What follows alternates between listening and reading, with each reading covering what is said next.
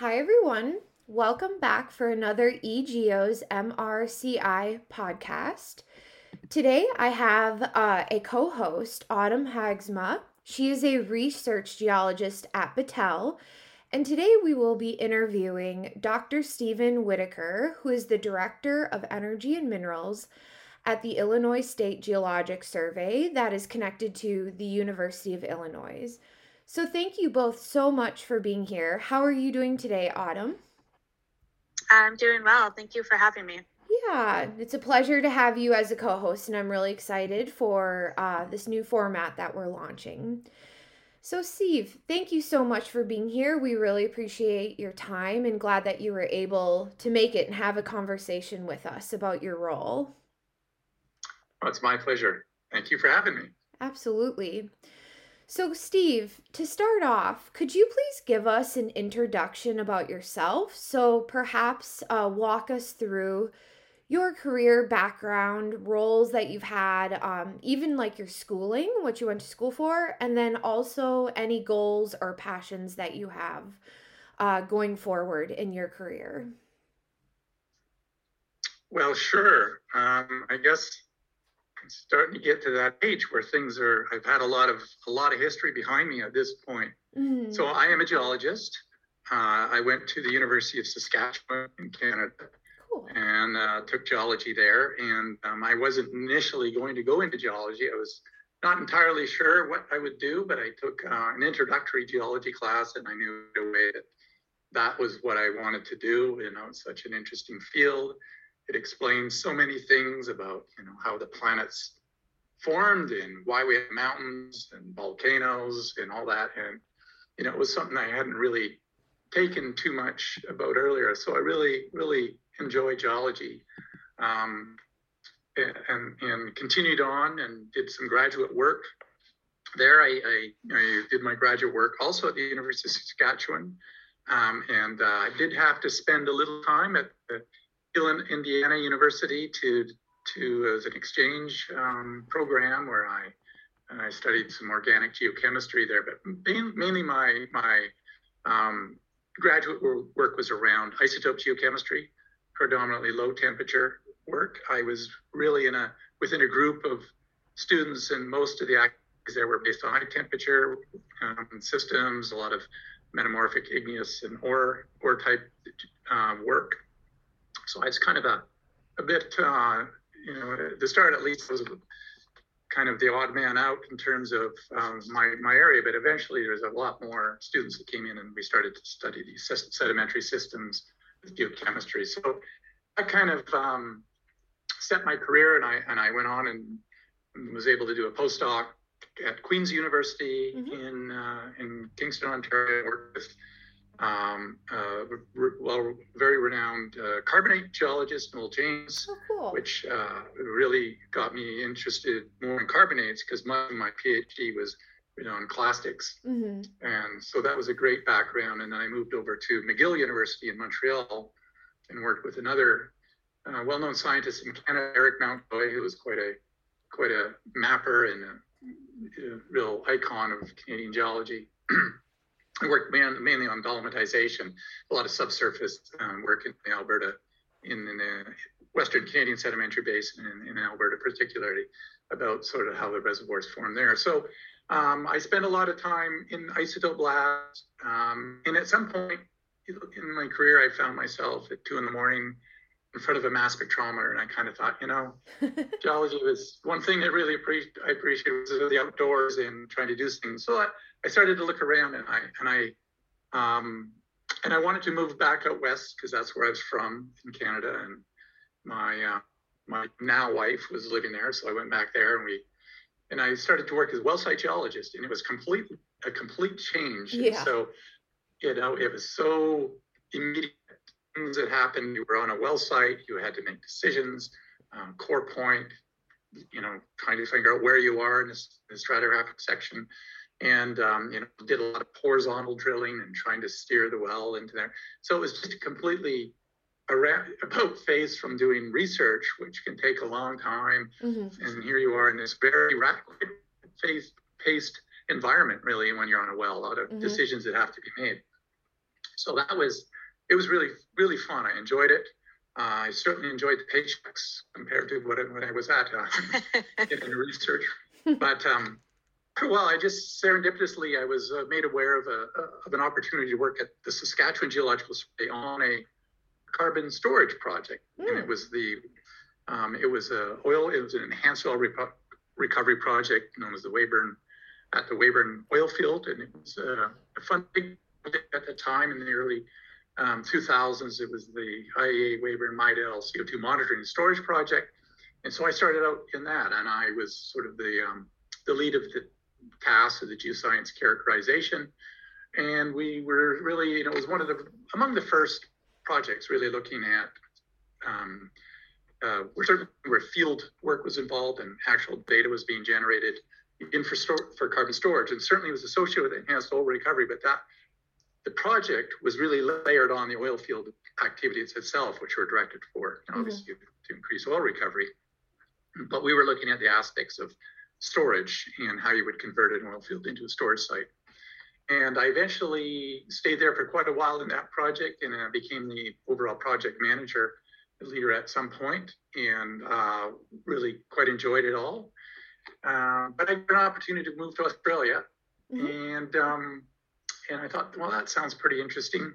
So I took took advantage of that and went to Australia to work with the Global CCS Institute for a couple of years, cool. which is really quite different again. Um, mm-hmm. Certainly, the, when I was working um, with the Petroleum Technology Research Center in Saskatchewan, eventually, who managed that Weyburn project, you know, was an exposure to a whole bunch of technical specialties, geomechanics, which you know, previously I really had little experience with, a lot of reservoir simulation. Um, moving to the Global CCS Institute, I mean, I, I, brought all that experience, but a lot more policy and and um, and sort of stakeholder engagement was mm-hmm. was part of that. So it was quite different. I also uh, I kind of missed working on a project, and so I moved over to CSIRO, CSIRO, which is the um, sort of the national science organization of Australia, and, mm-hmm. and worked on um, carbon storage projects there with a, with quite a interesting group of characters, really great scientists there, and, and had a great time um, working there. So I was I was basically in Australia for about five years, and then had the opportunity kind of to move back to North America. We were you know, far away from home, mm-hmm. and the opportunity to come to Illinois representatives. And uh, of course, Illinois is well known for the Illinois Basin Decatur Project, which mm-hmm. was very active at that time and, and kind of still um, you know, lots of stuff going on. And at the time, Sallie Greenberg, my colleague, was the was leading that, the principal investigator there. So I found myself here in Illinois and have been working here ever since. And really has had a it's been great. Uh, we've had a lot of success in getting some DOE funding to do projects. We've drilled wells, got seismic data. We're actually collecting seismic today. Mm-hmm. Um, well tests uh, next week, hopefully. So you know, it's it's it's fun. It's a lot of things going on, but um, as we're probably all of us in this field or experience right now, it's it's like drinking from a fire hose. There's just so much going on right now. Yeah. So that's kind of where that's that's my career, and I hope I didn't ramble on too much with that, but uh, no, that's that's really how I ended up here. That's that's amazing. Thank you so much for walking us through that. I I really appreciate that. I like how diverse and robust um your experience has been. It sounds amazing. Uh, going forward, do you have any goals or passions uh, left? Seems like you've tackled a lot of them. oh, I just want to make it to retirement. How about that? um, no, I, you know, I think my goals right now are to really to see these some of these projects come to fruition. I'd like to see, um, you know, the, the work that has been done by so many organizations, uh, you know, like Autumn's Autumn's Battelle's group, everybody in this area has been working on these, and to see see the sort of the the, the CCS development into somewhat of a commercial activity is really rewarding. But to see start to see carbon dioxide being stored and seeing this technique actually making a difference to uh, greenhouse gas emissions would really be kind of a, a, really a nice thing for all of us, I think, to see. So that would be something that would really um, make me make me happy to see and be glad that I've spent so much of my life working in this area. So mm-hmm. I think that's really, really my goal, I guess. Um, but it really is part of the goal uh, for me personally is is to continue to be able to work in this field and um, you know get experience doing other things perhaps as well. You know, there's lots to do in this area, and mm-hmm. um, and so you know just continue to work and and do some work in geology and uh, hopefully get outside a little bit more. Yeah. That. Yeah. Oh, I hear you on that. Yes, thank you. I know you mentioned uh, the Decatur project there for a minute, um, and and given I saw the hype right now for Carbon Safe and and all the upcoming funding for future carbon safe programs, can you tell us a bit about the carbon safe projects in the Illinois Basin? Sure, absolutely. Um, so the Carbon Safe program is a DOE funded program and it's been laid out in stages. And so phase one was really uh, kind of a screen screening activity, looking at a regional area, and really kind of built on a lot of the work that was done by the regional partnerships um, that were present. And I've are familiar with that. The DOE funded the, these regional partnerships, which were seven partnerships initially that did a lot of work um, to map out potential storage strata, look for sources. And so that was a great program run by the DOE, really super. Um, and just as an aside, I, I was able to serve as sort of a, a technical reviewer of that. I was not American, so I could come in and give feedback. I think most people are active in the program. All the Americans were active in that, so they didn't have Americans to, to kind of do a technical review. But just to see it, it was just amazing. So all of that built into this carbon safe program. And so the phase one, we were able to get one and my colleague, Dr. Hannes Leetaru here at the Geological Survey, managed that project. It sort of, we called it the East Basin in Illinois. And uh, at the same time, we also, they were also uh, phase two proposals. So the phase two carbon safe had a lot more funding. It was targeting a specific site. You sort of had a few sources in mind that would be able to bring carbon dioxide to a location. We were able to drill wells uh, conduct seismic. And so uh, we were fortunate here. We, we had one that was called Carbon Safe Macon County. It's called Macon County, but we all are Christian County, and that's been an ongoing, continues to be an ongoing. Uh, you know, have to explain it, but we basically identified a well in Make, a place in Macon County, but then the location into the neighboring county, which was Christian County. Um, but we really drilled into the Mount Simon there, the Mount Simon uh, Storage Formation, which is uh, well known here in the Midwest, in particular in the Illinois Basin, and found some excellent reservoir up there and uh, developed that project. And in, uh, while we're halfway along in that project, was another call for proposals. Um, we've been in, put in another um, application and we're successful to get one, the Wabash Carbon Safe, which was just over the border into Indiana, just north of Terre Haute, associated with um, an ammonia production facility. And we drilled a well there that was um, quite deep into the test of Mount Simon and also other zones, including the, the Knox group, which are series of carbonates. And so those two carbon safes have really, um, we were able to get a lot of information from them. We got a lot of seismic data, and helped us understand a broader extent of some of these formations within the basin. And I think is really um, those works can be leveraged quite successfully, I think, to further develop projects. Um, those projects both ended at the end of April, and we are still now in the midst of a carbon safe phase three project. Uh, it's called Illinois Storage Corridor. And so in the phase three projects, there's still the opportunity to drill well and do a lot of characterization work using seismic and so on. But the deliverables there are class six permits. Um, class six permits are the requirements that you need here in the United States, at least to uh, be able to inject carbon dioxide into the ground storage. And so those permits are the, really the deliverables, as I mentioned. And to get all to get all the information, we've drilled some characterization wells at two sites in this project. One is associated with an ethanol plant. Uh, the other is associated with the coal-fired power plant. The um, and so there are two different areas. There are different geological settings. We're looking at different storage formations. And um, so that work is is ongoing, and it's, it's been really fascinating. The sites are so different. There's so much work to do, and putting these permits together is is not for the faint-hearted, um, but it's really been helpful. And I think we're going to come up with some nice workflows, and um, and so that that is activity that we're ongoing. As as I mentioned earlier on, we're shooting seismic today. Um, we've conducted a huge 3D seismic previously using a nodal system, which is kind of unique. Uh, the data set there was over 40 terabytes and taking a long time to process. So I'm anxious to see the results of that 3D.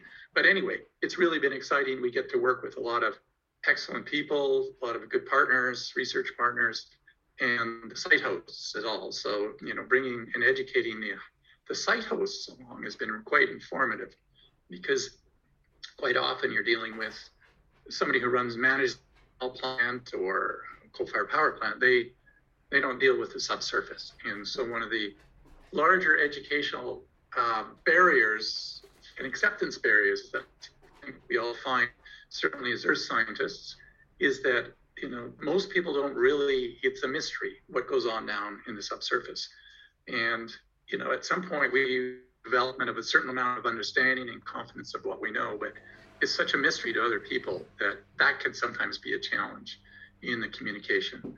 But, but effectively, that's uh, that's kind of what the Carbon Safe Illinois projects have been, um, and, and they're so we've been doing them now for probably around six years.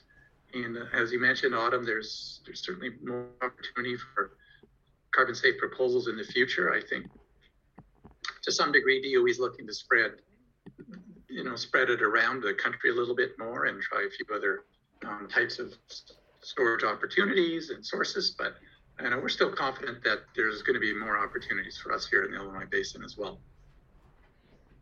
Yeah, that's all. Um, you know, one of the things that I love about the Carbon Safe program is that it's really pushing to move towards that commerciality. Uh, you know those those different phases you mentioned the phase one phase two phase three that goes out to what four and five. Uh, and that's just really helps you progress from you know a, a kind of a, a, pre-feasibility to a full scale deployment of uh, ccs at a commercial scale. Um, so al- along those lines it, you have to have i think the right type of team to make a, a project like that successful. So, can you tell us about what you think the right type of team and partnerships are needed to create a successful program? Well, sure. I think you know. I think there's a lot of different ways to approach it, but but pretty clearly you need um, you need some subsurface expertise in the mix. Um, so you do need uh, it's like an asset team you might find in an oil and gas company, but you do you need a different you do need some different skill sets or a different way of looking at things compared to strictly oil and gas. Um, and you also need, and it certainly as these phases mature, you need a, a site host. You need a, um, a source of CO2, and you need to get access to land. So you need that is a key part of the team. And because you're going to be able to, you need to be able to work with someone and explain to them what you need to do and be able to, they have to facilitate access to land and, um, and help you out in those regards, in certainly within the carbon safe program.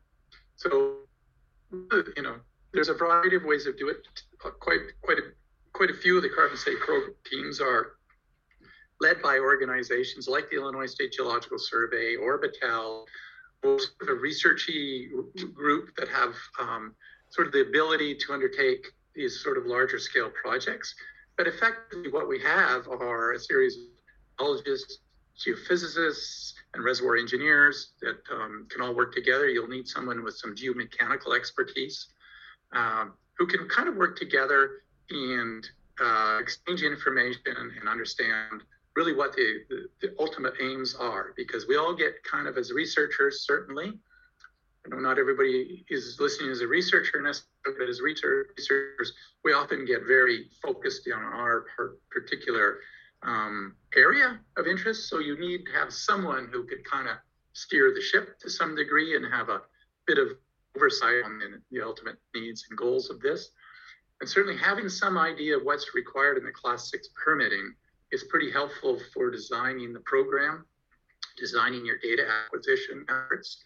Uh, so, uh, and you know, determining whether what type of core you need, what are the logs, do we need to get seismic? How much seismic is it 2D? Would 3D be would 3D be required here, or are we better off with 2D? And so, you know, all those kind of components of the subsurface team. But you also need to have some people with surface infrastructure experience um, in in the mix, and um, and also having people with skilled with some stakeholder engagement is pretty important because you know the thing about these CCS projects they're so diverse.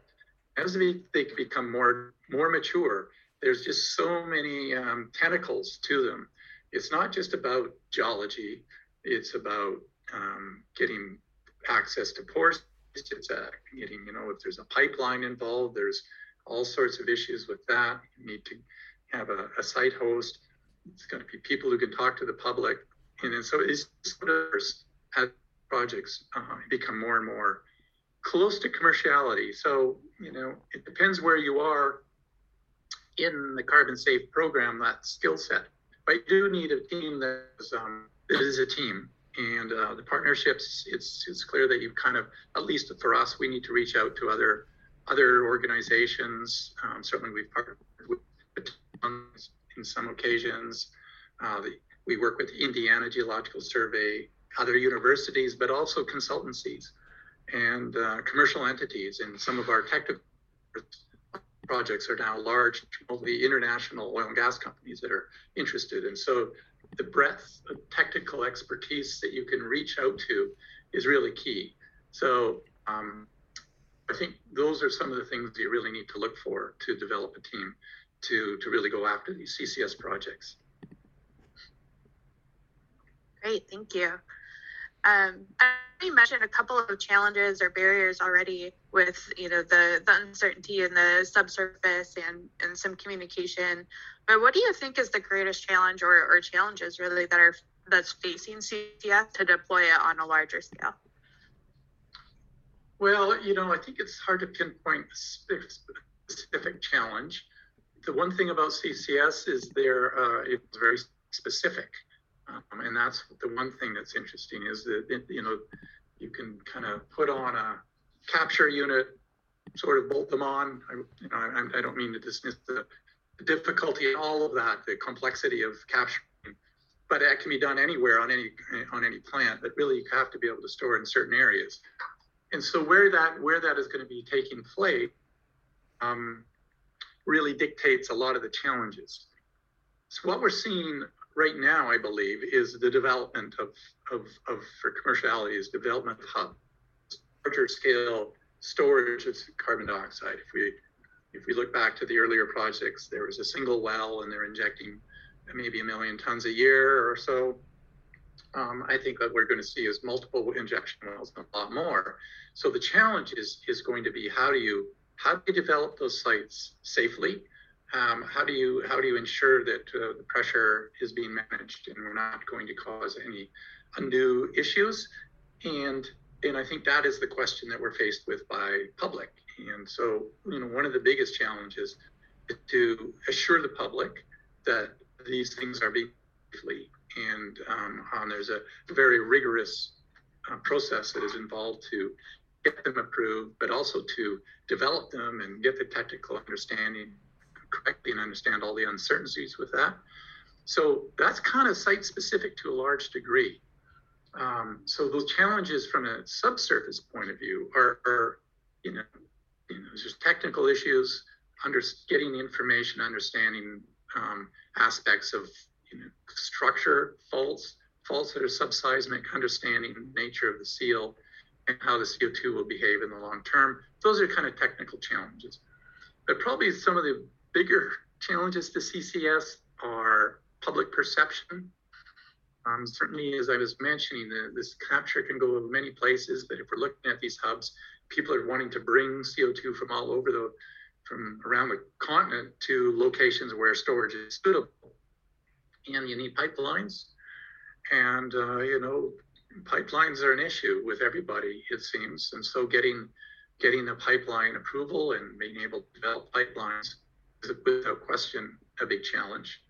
And, um, and there's certainly a challenge for people's perception about CCS as a mechanism to, um, to continue to produce fossil fuels and, um, and that they don't like the aspect of CCS because of that and really have, you know, we need to be able to educate people better on what is involved in CCS and its role in mitigating greenhouse gas emissions.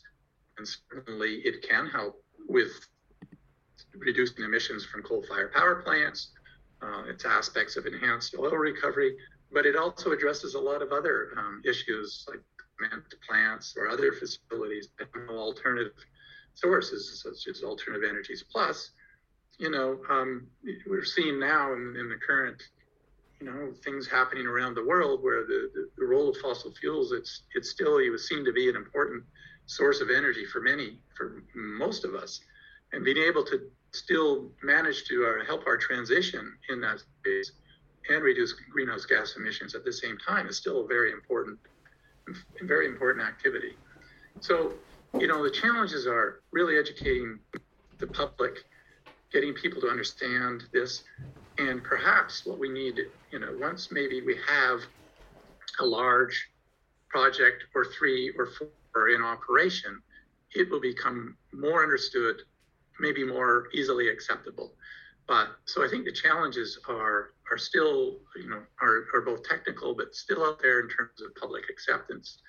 And depending where you are, there's certainly legal challenges, you know, getting pore space access and uh, all, all of those things. So, you know, it's hard to pinpoint a specific, you know, a specific challenge, but there certainly are still a lot of you know significant challenges out there.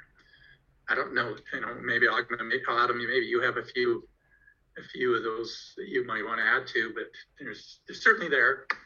But I think we can I think we can take them on. Oh, I, I agree. And, and, you know, linking back to uh, a previous question of the right team, I think that having the right team, the right partnership will really help tackle those challenges.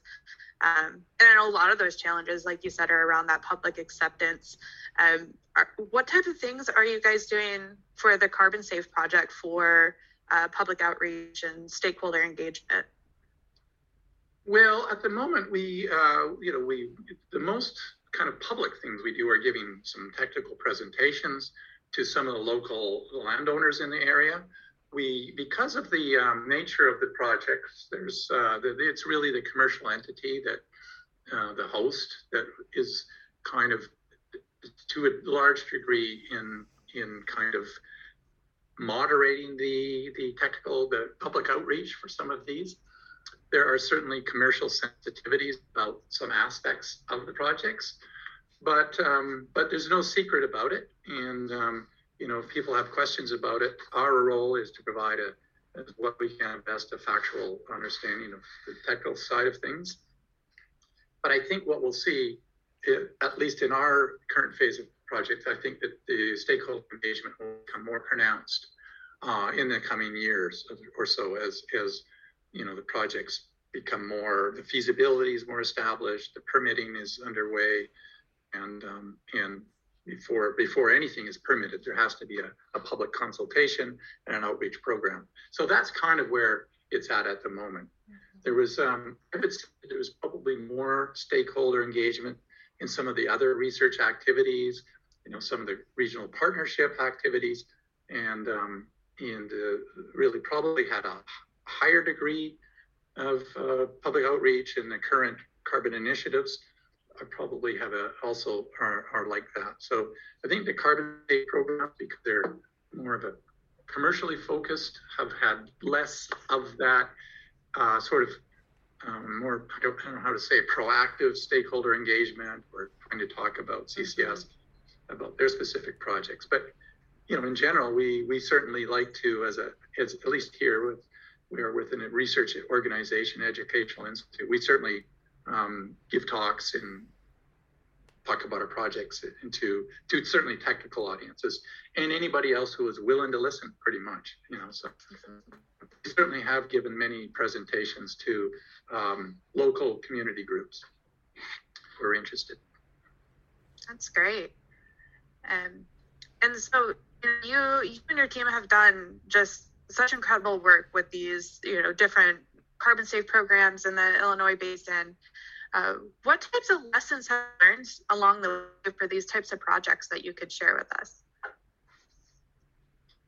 Well, I think the one one of the overriding lessons is if you have the opportunity to collect data, and by that I guess I mean a drilling a well or seismic, make sure you get as much as you possibly can when you're doing it, because um, you really sometimes have one chance to do it, and and to to a large degree, um, you just don't want to throw the kitchen sink at things, so to speak. And but you should have a pretty good idea of what is going to be required for whatever your objectives of your project are.